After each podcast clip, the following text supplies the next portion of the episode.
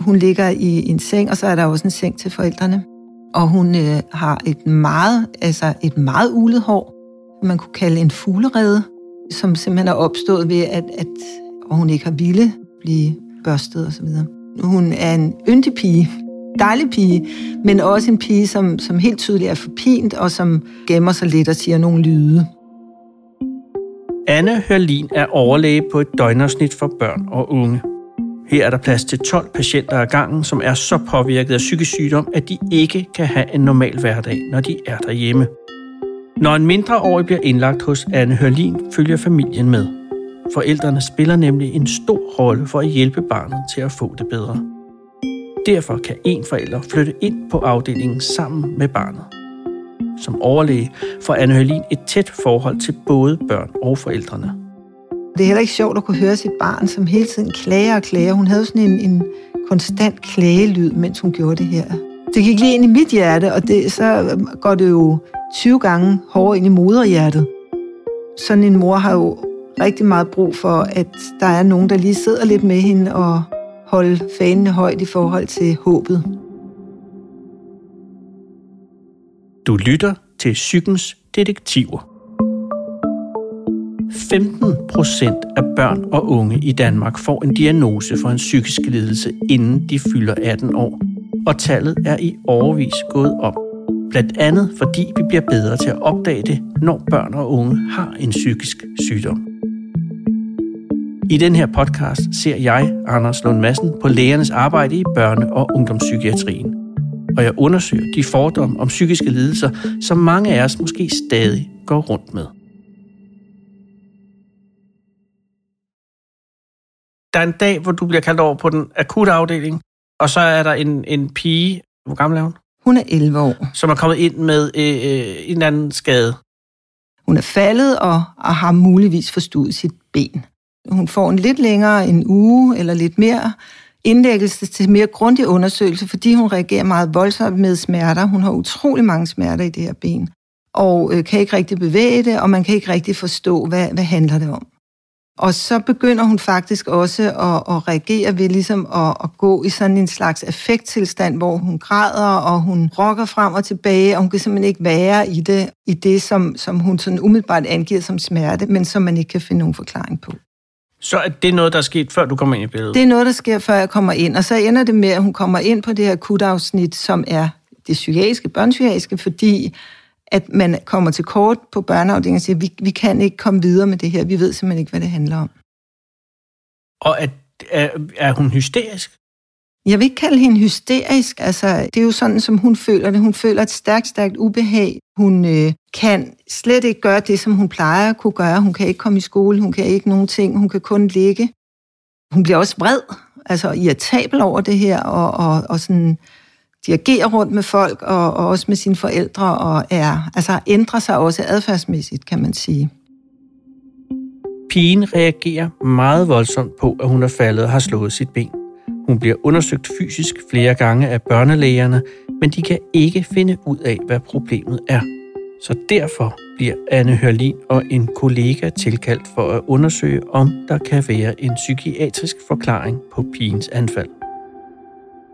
Og så går I ind på stuen til pigen? Hun ligger i en seng, og så er der også en seng til forældrene. Og hun øh, har et meget, altså et meget ulet hår, man kunne kalde en fuglerede, som simpelthen er opstået ved, at, at, at der heller ikke har været overskud til, og hun ikke har ville altså blive man kan sige, almindelig sådan, hygiejne og blive børstet osv. Hun er en yndig pige, dejlig pige, men også en pige, som, som helt tydeligt er forpint, og som ikke lige har lyst til at tale med os, og, og, og gemmer sig lidt og siger nogle lyde. Okay, så når, så når I kommer ind, så er der ikke sådan noget med øjenkontakt og præsentation og så videre? Nej, der er ikke ret meget. Vi, vi siger meget kort, hvem vi er, og siger, hvor vi kommer fra, og siger, at vi rigtig gerne vil have, at hun i morgen kommer over og ser vores afsnit. Når du ser hende her, altså hvad, øh, hvad tænker du øh, sådan professionelt, at der foregår? Jeg tænker, at det her det er en meget stresset og belastet pige, som på en eller anden måde er gået ind i sig selv og ikke kan magte verden lige nu, sådan som altså de krav, der er i verden, og det er ligesom hendes retræte til at bare kun skulle forholde sig til de meget nære ting. Har du nogen idé om, hvad hun lider af på det her tidspunkt? Øh, nej, det har jeg ikke. Men igen, vi har set mange af sådan nogle piger og drenge med ulet hår, og som ikke har, altså som ligesom har trukket sig fra omgivelserne, og ikke har vildt i skole og så videre. Og er du øh, i tvivl om, hvorvidt at hun skal over på jeres afdeling? Det er jeg slet ikke i tvivl om. Hvad gør, at du ikke er i tvivl om det? Altså, det er hendes funktionsniveau, og det, som de har observeret på akutafsnittet. Altså, kan du se lige, når du træder ind ad døren siger, det er en af mine? Når jeg hører, at der er et forløb på flere uger, hvor den her pige øh, har haft det rigtig svært, om hun er blevet undersøgt på den somatiske afdeling, men ikke har fundet noget, og hendes adfærd er ændret så meget, så tænker jeg, der er behov for ro omkring den her pige, og der er behov for en, en indlæggelse. Der er behov for en undersøgelse og finde ud af, hvad er hun for en pige? Hvorfor reagerer hun på den her måde? Hvad er det, der presser hende? Er det noget konstitutionelt? Altså har hun nogle vanskeligheder, man ikke har bemærket før? Har hun været ude for et eller andet? Det er jo det, vi gerne vil vide mere om. Men vi sidder med en helt almindelig, god familie. Det er den baggrund, hun har. Mm-hmm. Og det vil sige, sådan er de fleste af de børn, vi har, eller alle de børn, vi har, de afspejler, sådan som øh, øh, den sociale konstitution er i vores samfund. Så det er ikke sådan, at vi har overvægt af nogle helt særlige øh, subgrupper af samfundet. Det, altså, at forældrene havde ikke ulet hår? For eksempel. For eksempel. Helt, for eksempel. Ja, ja. Helt, helt almindelige. Ja, altså hvis jeg mødte, så vil jeg sige, det her... Det, det er nogle det søde, søde, gode, kærlige forældre. Yes. Hvad er kriterierne for at blive indlagt på jeres afdeling? Jamen, det er, at man har det svært psykisk, og at det manifesterer sig ved et øh, meget dårligt funktionsniveau. Børn, der har meget, meget, meget svær OCD i øh, altså meget udtalt grad, sådan at de faktisk slet, slet ikke kan fungere. De måske ikke engang kan holde ud at være derhjemme. Der er også børn, som er meget angste, virkelig bange, bange, bange, så vi har en del børn, som inden de kommer ind hos os, så er de ligget på deres værelse, ofte med mere og mere dæmpet belysning, og med deres iPad-computer, og spiser på værelset. Nogle bliver også lidt urenlige, altså at de rent faktisk mister funktioner. Så det kan det være, så har vi også børn, som faktisk er psykotiske, som har hallucinationer, vrangforestillinger, hører stemmer, og som ender med at få skizofrenidiagnose. Og vi har børn med, ja, faktisk alle dele af det psykiatriske spektrum. Vi, men, vi har mange forskellige. Men hvor syg skal man være for Man skal være så syg, så man ikke kan fungere almindeligt. Ja. Det er jo ret alvorligt for et barn, for eksempel ikke at komme i skole i en længere periode. Det er meget alvorligt.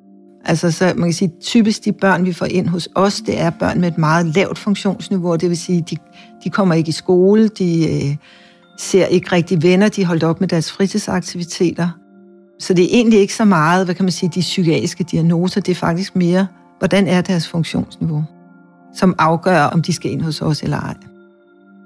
Og I er stort set altid fyldt? Vi er altid fyldt. Okay. Altså ikke bare stort set, vi er altid fyldt. Ved det første møde med pigen sætter Anne sig ned for at tale med forældrene. Og vi har så først en samtale med forældrene, hvor hovedformålet faktisk er, at vi fortæller lidt om os. Hvad det er for et afsnit, og hvordan vi arbejder, og længden af indlæggelsen. Fordi vi har typisk tre måneders indlæggelse, og det er jo meget ligesom at skulle sige til nogle forældre, nu skal jeres barn være indlagt i tre måneder. I havde regnet med, at det var et forstuet ben, og nu er det pludselig noget, noget helt andet. Og de er jo meget, meget, meget søde mennesker, som selvfølgelig er, er altså i krise over, at det her er sket, og, og rystet over det og kede af det. Har de nogen idé om, hvad der er i vejen? Og de har ikke nogen idé om, hvad der er i vejen, og de øh, altså, har også brug for at høre os sige, at vi har set sådan noget lignende før. Og det, det, og det siger vi til dem. Og det giver dem forhåbentlig et lille håb. Mm. Og ja, det er i hvert fald det, vi oplever, at det, at det hjælper lidt, at der er nogen, der kommer og siger, det dit barn viser nu, det har vi set før. Fordi det er meget skræmmende at se sit barn ændre adfærd på den måde. Og er det sandt, at I har set det før? Det er sandt. Det, det er selvfølgelig, så ser vi jo, altså et hvert forløb er unikt, Ja, men, men vi har set noget lignende. Ja, noget i den retning. det har vi. Så det er ikke en chokerende historie for en uddannet børn- og ungdomspsykiater? Slet ikke. Nej. Nej. Okay. Og lykkes det at gøre dem sådan roligere, tror du? Ja, altså, det er jo ikke sådan, at de bare går lettet derfra, men jeg tror da, at det er med til at give dem et håb. Mm. Men selvfølgelig giver det dem også nogle andre bekymringer, fordi at de ved jo, at en af dem skal være medindlagte. De har deres fuldtidsjob, som de fleste forældre har. De har et andet barn derhjemme og så videre, så, så det giver dem selvfølgelig nogle, nogle andre ting at tænke på. Hvad er udsigterne Øh. der i starten, hvis ikke at I får fundet en måde at, at hjælpe dem på? Åh, oh, jamen så var det her jo bare blevet ved, tror jeg. Altså, så var udsigterne jo rimelig dårlige, hvis ikke hun havde fået hjælp. Vil det blive værre? Jeg tror egentlig, at det ville, at det ville svinge. Jeg, det her det er fuldstændig gæt, fordi jeg ved det ikke. Jeg ville synes, det var urimeligt ikke at hjælpe sådan en patient, men jeg vil tænke, at det ville svinge lidt frem og tilbage, og at hun ville få meget svært ved at komme til at fungere almindeligt og komme i skole og sådan noget. Jeg tror, hun ville lande derhjemme rigtig meget. Og Jeg tror, at det også kunne udvikle sig til andre somatiske klager. Ja, okay. Det tror jeg. hun vil få den andre steder. Ja, det tror jeg. Yes. Mm. At det, hun kunne opleve, det var at få en omsorg og, og få en pause. Mm. Så det, det var den måde, hun kunne ligesom ved at få, nu var det armen, nu var det hovedet, så, så ville der blive en, en omsorg og en pause hver gang. Når du går ud for det første møde med, øh, med pigen øh, i sengen og, og forældrene der, hvad er så din første opgave øh, lige efter det? Jamen, det er jo at gå tilbage til afsnittet og ligesom forberede dem på, at pigen kommer, at den egentlige, sådan, den større plan, den kommer faktisk først efter en uge. Fordi den første uge, barnet er der, der plejer vi at sige, der skal ikke ske ret meget. Der skal egentlig bare være ro på. Barnet skal vende sig til at være i afsnittet. Forældrene skal vende sig til at være i afsnittet. Så det er ikke sådan, at vi kommer med en hel masse ting og planer og udfordringer der. Men det vil sige, før at hun kommer, så er det sådan lidt ligesom at på et hotel, hvor man skal forberede ankomst af en, Ja. ny, en ny gæst. Ja, præcis. Ikke? Der, skal, der, skal rydde, ting. der skal være et værelse klar til hende. Ikke? Og Ja. Det er jo sådan en helt plæn værelse. Der står to senge, hvide, nogle gange lidt hullede vægge, men så tager hun sine egne ting med. Det kan være øh, plakater, en, en lille blomst, øh, små øh, tøjdyr, eller whatever. Mm. Computeren. Mm. De kan tage de ting med, som de har brug for. Ja, man er ikke i tvivl om, det er et hospitals øh, stue, man, man kommer ind på, eller? Nej, ikke når man kommer ind. Der er ovenikøbet sådan en, en rigtig hospitalseng. Med jul. Øh, ja, det er sådan en, det er sådan en særlig en ny en, vi har fået. Det Nå. ligner lidt sådan en, et rumskib eller sådan noget, ikke? Et liggende rumskib. Ja, okay. Men ja, det er det, når de kommer ind. Men når de så er faldet til, eller de er landet der, så bliver det hyggeligt i Mm. langt de fleste tilfælde. Fordi de selv pynter op og hygger op. Klart. Får man øh, adgang til internet, når man kommer ind? Det gør man. Der er faktisk stadigvæk øh, børnedøgnafsnit, hvor forældrene ikke er medlagt på samme måde som hos os. Men jeg tænker, det er noget, der vil komme mere og mere, fordi at det, det, det giver bare rigtig god mening. Vi synes, det giver rigtig, rigtig god mening. Fordi at der også er et formål med, at forældrene er medlagt, Og det er, at forældrene, det vi plejer at sige, gerne skal have bukserne på i forhold til at være dem, der er der for deres børn, og egentlig er dem, der bedst forstår deres børn. Pigen bliver flyttet over på Anne Hørlins døgnafsnit, og hendes mor flytter med. Men hvis jeg gik ind på dit døgnafsnit ude i Klostrup, Mm. og var usynlig, ville jeg så opleve sådan en, en ville det være en relativt almindelig hospitalsafdeling, jeg kom ind på, eller ville det ligne mere Mere et fritidshjem. fritidshjem? Det er, mere, det er nok mere fritidshjem, men med, med færre børn og med flere voksne. Ja. Konkret tilfælde med den her pige. Ja. hvad ser du så i den første, allerførste tid, efter hun er kommet over til jer? Altså der ser vi en, en pige, som det meste af tiden skærmer sig rigtig meget, og som jævnligt, og det vil sige i hvert fald tre gange om dagen, har sådan nogle en slags affektudbrud, eller hvad man kan kalde det, hvor at hun ligesom går ind i sig selv, hun rokker, hun river sig i håret, hun siger lyde, hun virker forpint. Vi er meget i tvivl om, hvad skyldes det her. Man kunne sådan umiddelbart tænke, er det en psykotisk tilstand, eller Eller altså, har hun virkelig ondt? Men der, der har vi jo sådan været ind over med børneafdeling. Så vi, øh, vi kigger på det, og vi tænker, okay, nu må vi se, om det her det bliver ved på den her måde, eller om vi kan bryde det. Altså hun har jo stadigvæk det problem med det her ben. Og hun, hun kommer med nogle meget sådan monotone lyder. Nogle gange siger hun, får det til at gå væk, får det til at gå væk. Så hun er ligesom inde i sådan en, en slags anfald, som hun, det virker som om, hun kan ikke rigtig komme ud af det. Og så nogle gange, så bliver hun også lidt irritabel og vred, og så kan hun finde på at kaste ting. Og hun har simpelthen hygget så meget i sit eget værelse. Der er så mange ting og sager. Så vi tænker, at hun på en eller anden måde måske også bliver overstimuleret af at være der, samtidig med, at vi tænker, at hun skal heller ikke ødelægge nogle af sine ting.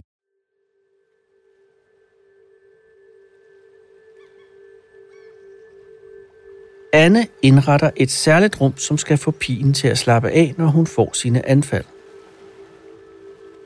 Der er næsten tomt i rummet, hvor der bliver spillet lyde af bølger eller fuglesang, imens en projektor viser beroligende billeder på væggen.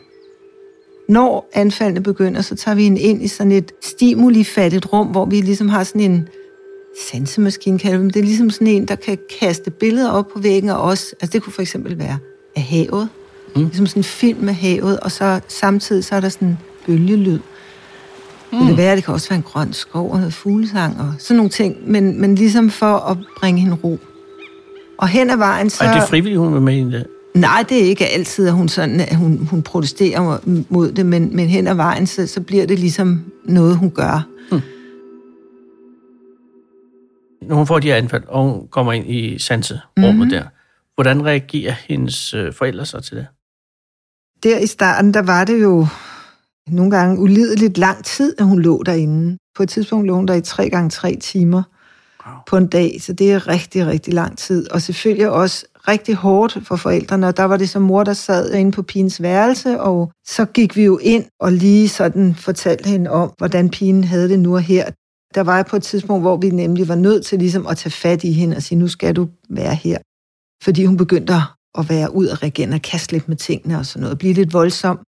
Og så var jeg inde og orientere mor om, at nu var der ro på, og, og der var mor selvfølgelig rigtig, rigtig ked af det, og, og grædende, og jeg havde det dårligt, fordi det er ikke særlig sjovt. Og det er heller ikke sjovt at kunne høre sit barn, som hele tiden klager og klager. Hun havde sådan en, en konstant klagelyd, mens hun gjorde det her, som jo gik igennem mag og ben. Det gik lige ind i mit hjerte, og så går det jo 20 gange hårdere ind i moderhjertet. Mm. Så det er klart, at sådan en mor har jo rigtig meget brug for, at der er nogen, der lige sidder lidt med hende og prøver at snakke med hende om, hvad sker der nu, og prøver at få lidt ro på, og, og igen holde fanen højt i forhold til håbet. Så jeg siger, at nu ligger hun der, og hun er stadigvæk ked af det. Ja, og så egentlig bare er der sammen med hende. Ikke siger så frygtelig meget. Konverserer man? Nej, fordi at det er jo ikke, altså, der er jo ikke nogen, der har overskud til at sidde og tale om vejret i sådan en situation. Nej, men har man overskud til at sige ingenting? Der kan godt være lidt tavst. Altså, der tror jeg faktisk, at man, fordi man bliver faktisk også selv påvirket af det. Altså, man græder jo ikke med overhovedet, fordi at man ved, det skal nok gå, men det kan også godt se ud, som om der er lidt lang tid til, at det nok skal gå. Og det er da hårdt at være i. Det er hårdt at høre sådan et barn, som egentlig har det rigtig skidt. Ja. Så der er det er egentlig også at sidde lidt sammen i ja. det. Men altså, hvilken betydning har det, at, at en forælder er indlagt sammen af det med barnet? Jeg, jeg tænker, det har en meget, meget væsentlig betydning fordi at det giver barnet tryghed. Altså bare det at skulle sige til et barn, du skal være indlagt i tre måneder, din far og mor bliver derhjemme, det, det tænker jeg i sig selv er enormt provokerende. Det giver fra starten en, en kæmpe tryghed. Og det giver også muligheden for, at man kan samarbejde med forældrene om at finde ud af, hvordan tilgår man barnet, hvordan støtter man barnet bedst. Sådan at når barnet er færdig hos os, så har forældrene det med sig. Og jeg tænker også, at det mange gange giver en, stor tryghed for forældrene, at de ser, hvad, hvad gør vi, og det giver en øh, tillid.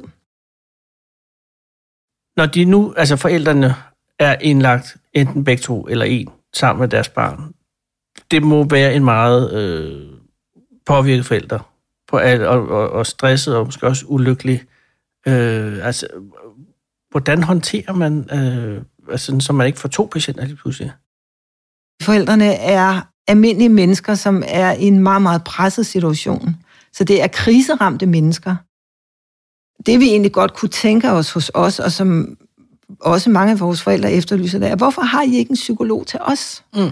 Fordi at det, det har vi jo ikke ressourcerne til. Nej. Vi har ikke ressourcer til at gå helt ind i deres personlige hvad kan man sige, smerte og det, de skal arbejde med. Der kan vi jo kun henvise til egen læge og så videre, så videre, men det tænker jeg vil give rigtig god mening. Forældre til børn på afdelingen bliver nogle gange vrede og frustrerede på Anne Hørli og de andre læger. De her forældre, de er i en rigtig, rigtig svær situation. Så den vrede og den frustration kommer ud. Det er ikke personligt rettet mod os. Det kan vi godt rumme, mm. og det kan vi rumme. Mm. Fordi vi har set det utrolig mange gange før. Det er jo faktisk meget ofte de samme mønstre, vi ser. Så der er jo sådan en mønstergenkendelse, og det gør også, at vi kan komme til at fremstå troværdige, tænker jeg, i forhold til forældrene, og at de faktisk kan få håb, fordi at vi kan sige, vi har set det før. Vi har set den her proces. Vi ved, at det skal nok komme til at gå. Det kan mm. godt være, at det tager tid, og det kan godt være, at det bliver rigtig svært, men det skal nok komme til at gå. Mm. Og det er så vigtigt det her med at have håbet og videregive håbet til dem, uden at man selvfølgelig skal stikke dem blå i øjnene. Fordi man er også nødt til at sige svære ting nogle gange. Og har du aldrig nogensinde øh, helt langt inde i dig øh, en lille bitte irritation over øh, forældrene? Jo, det kan jeg godt have. Mm. det kan jeg selvfølgelig godt have, hvor at man sidder tilbage, puha. Men altså, vi sidder ofte to til sådan en samtale, og så kan vi bagefter måske lige berolige hinanden lidt, og så lige snakke igennem, sådan at vi kommer op på hesten igen, og bevarer håbet stadigvæk. Fordi at det nytter jo ikke, at man bare giver igen i samme skuffe. Jeg tænker igen, at når man har set rigtig mange forældre i de situationer, så ved man også, at jamen, det kommer. Mm. Det vil komme. Og det har jo også noget at gøre med, jamen, det er, jo, det er jo det dyrbarste i verden for forældre. Det er jo deres børn. Og hvis jeg skal komme med en kedelig besked og sige, jamen, dit barn er retarderet, dit barn er skizofren, det er jo enormt ømtåligt at skulle tage imod det. Og selvfølgelig vil det give anledning til frustrationer. Og der må vi jo samle hinanden op som personale, hvis vi har haft sådan en samtale, hvor at forældrene er blevet vrede. Og så tænker jeg, at mange af dem, eller det vi oplever, det er, at mange af dem, så går de hjem, og de er ked af det, og de er vrede. Men de skal også synke det, de skal også have tid.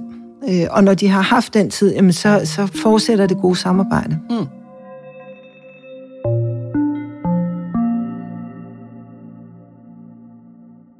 Indimellem de her udbrud, der er hun stadigvæk, så den skærmer sig rigtig meget. Øh, man kan få kontakt sådan via faktisk hendes bamser, og tale lidt med hende via bamserne, men, men det, er, ja, det bliver ligesom kontaktmåden i starten med hende. Når du siger, hun skærmer sig, hvordan, altså, hvordan får det sådan? Ja, altså faktisk så ja. har hun ligesom sådan et lille telt på værelset, hvor hun sidder... Et telt? Ja. Hun sætter sig ind, eller også er det under dynen eller under sengen. Okay, så hun rent fysisk øh, forhindrer sig selv i at se andre, og ja. andre i at se hende? Ja, hun kan ikke rigtig lige overskue det.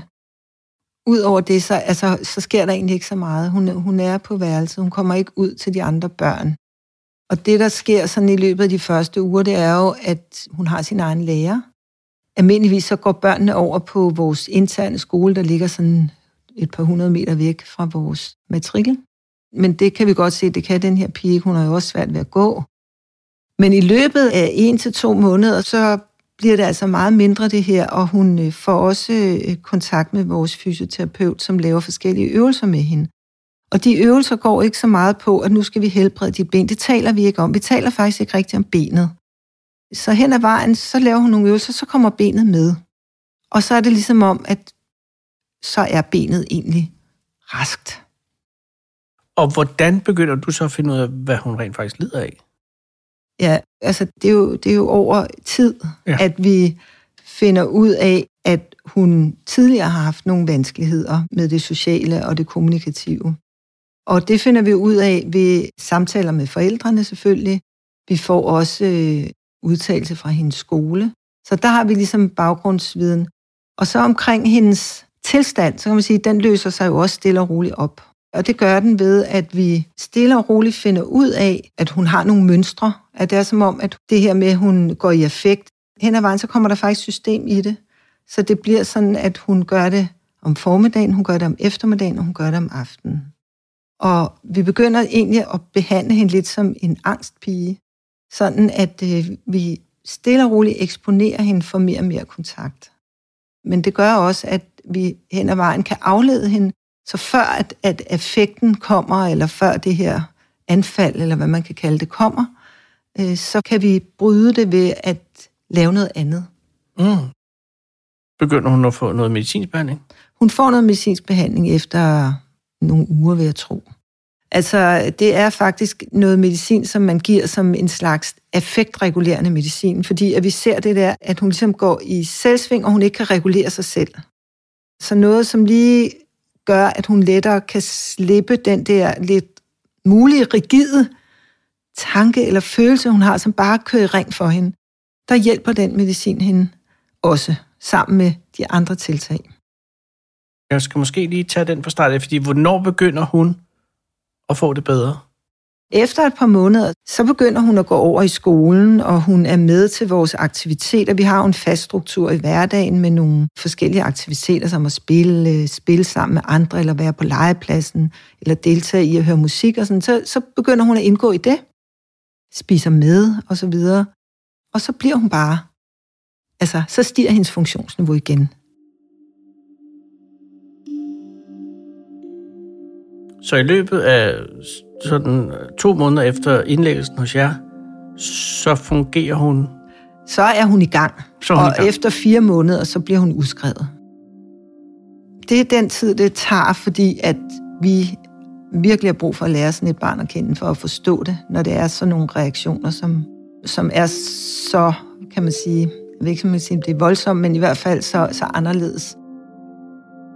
Og finder I ud af, hvad hun lider af? Ja, hun har autisme. En, en meget kvik pige. Ja. Hun er, ja, altså har en meget høj IQ, samtidig med, at hun sådan på det følelsesmæssige område kan være en meget lille pige, som godt kan lide at lege med, med sine små bamser og dyr, og det er den måde, man kommunikerer med hende på. Så er hun enormt vidende om alt muligt videnskabeligt. Men forældrene, hvordan reagerede de på den diagnose?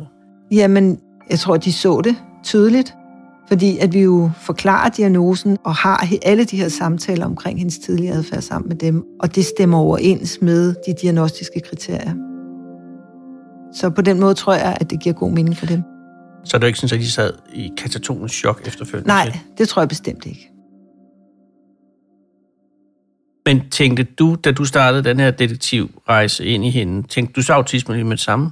Ikke lige med det samme, jeg tænkte, det kunne være en mulighed. Okay. Øh, og det gjorde jeg bare ud fra, at det ser vi ofte. Ja. At vi ser tit, at børn med autisme, også ofte dem, der er godt begavet, og har rigtig gode familier, som ligesom skærmer dem og passer på dem, at der, hvor det begynder at blive svært, det er, når de kommer lidt op i årene, når de nærmer sig sådan præ-teenage-år, så bliver det tit rigtig svært, fordi at kravene til, hvordan skal man være sammen med, med sine jævnaldrende, stiger rigtig meget. Man skal selv styre sine sociale interaktioner osv. Så, så kravene til de her børn bliver meget større, end når de er mindre, hvor at det er de voksne, der sætter rammerne. Men det, jeg synes bare umiddelbart, det lyder vildt, at man kan have øh, en uopdaget autisme helt op til 11 års alderen, uden at nogen har haft mistanke øh, sådan i familien eller noget.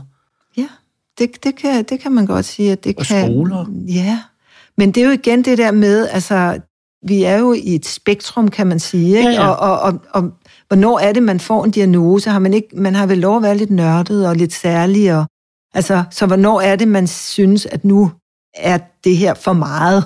Ja.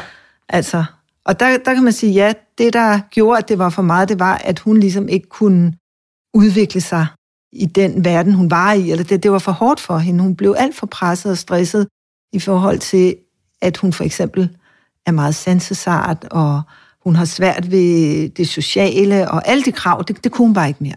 Og så faldt hun. Så faldt hun. Og det er jo interessant. Hvad er det? Altså, vi kalder det en tilpasningsreaktion.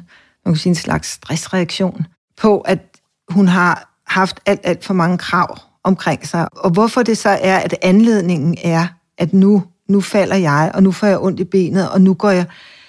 Det kan jeg ikke sådan forklare fuldstændigt, men jeg kan sige, at vi ser det ind imellem. Det er som om, hun har holdt fast og holdt fast og blevet ved og blevet ved, og pludselig så er det sagt bang. Så hvis ikke hun var faldet der, så kunne hun have kørt videre måske et år, halvandet år, to år? Nej, det tror jeg ikke. Okay, så... Jeg tror, der ville være kommet noget andet. Okay, så det var en ballon, der var ved at briste? Ja, det, det tror jeg helt sikkert. Altså helt sikkert. Bliver hun øh, rask efter fire måneder? Jamen, hun har jo sine sin vanskeligheder med sig, men dem, dem bliver der jo nu taget hånd om. Så det, det jo gælder om, det er, at hun ikke kommer i en meget stresset situation igen, at omgivelserne forstår hende, så hun, hvad kan man sige, ikke hele tiden skal overanstrenge sig. Nej, nej. Og hvad tog du med dig fra hende om noget? Det, der gjorde mest indtryk på mig, det var, at hun var i den her faktisk ret forfærdelige tilstand, hvor at vi umiddelbart stod sådan lidt magtesløse og sådan lidt observerende og, og, og tænkte, hvad er det her for noget? Hvorfor gør hun det her? Det var sådan ret uforståeligt, hvad, hvad det egentlig handlede om. Og så på samme tid at skulle støtte de her forældre og sige, vi har set det før, ja, det har vi også noget lignende, men ligesom at holde modet oppe i den der måned, som var rigtig, rigtig svær i starten. Det gjorde indtryk på mig, og så gjorde det et dejligt indtryk på mig, at den sidste dag, hun var der, hvor hun øh, kom rundt med små chokolader til, til os, der ligesom havde været omkring hende, og var så glad. Og hvor vi flagede hende ud, som vi gør hos os. Alle de andre børn og de voksne stiller sig op ved udgangen med flag og danner sådan en flagbro, eller flagtag, eller hvad man kalder det, og så blev hun flaget ud, og, og, og hun gik som en lille solstråle der. Det, det gør jo et kæmpe indtryk. Det er jo faktisk helt rørende. Og der var det faktisk også fint med hende, fordi hendes mor også holdt en lille tale og, og sagde lidt til de andre børn. Nævnte hun personalet i talen? Jeg er sikker på, at, eller jeg ved, at de også har påskyndet personalets store arbejde.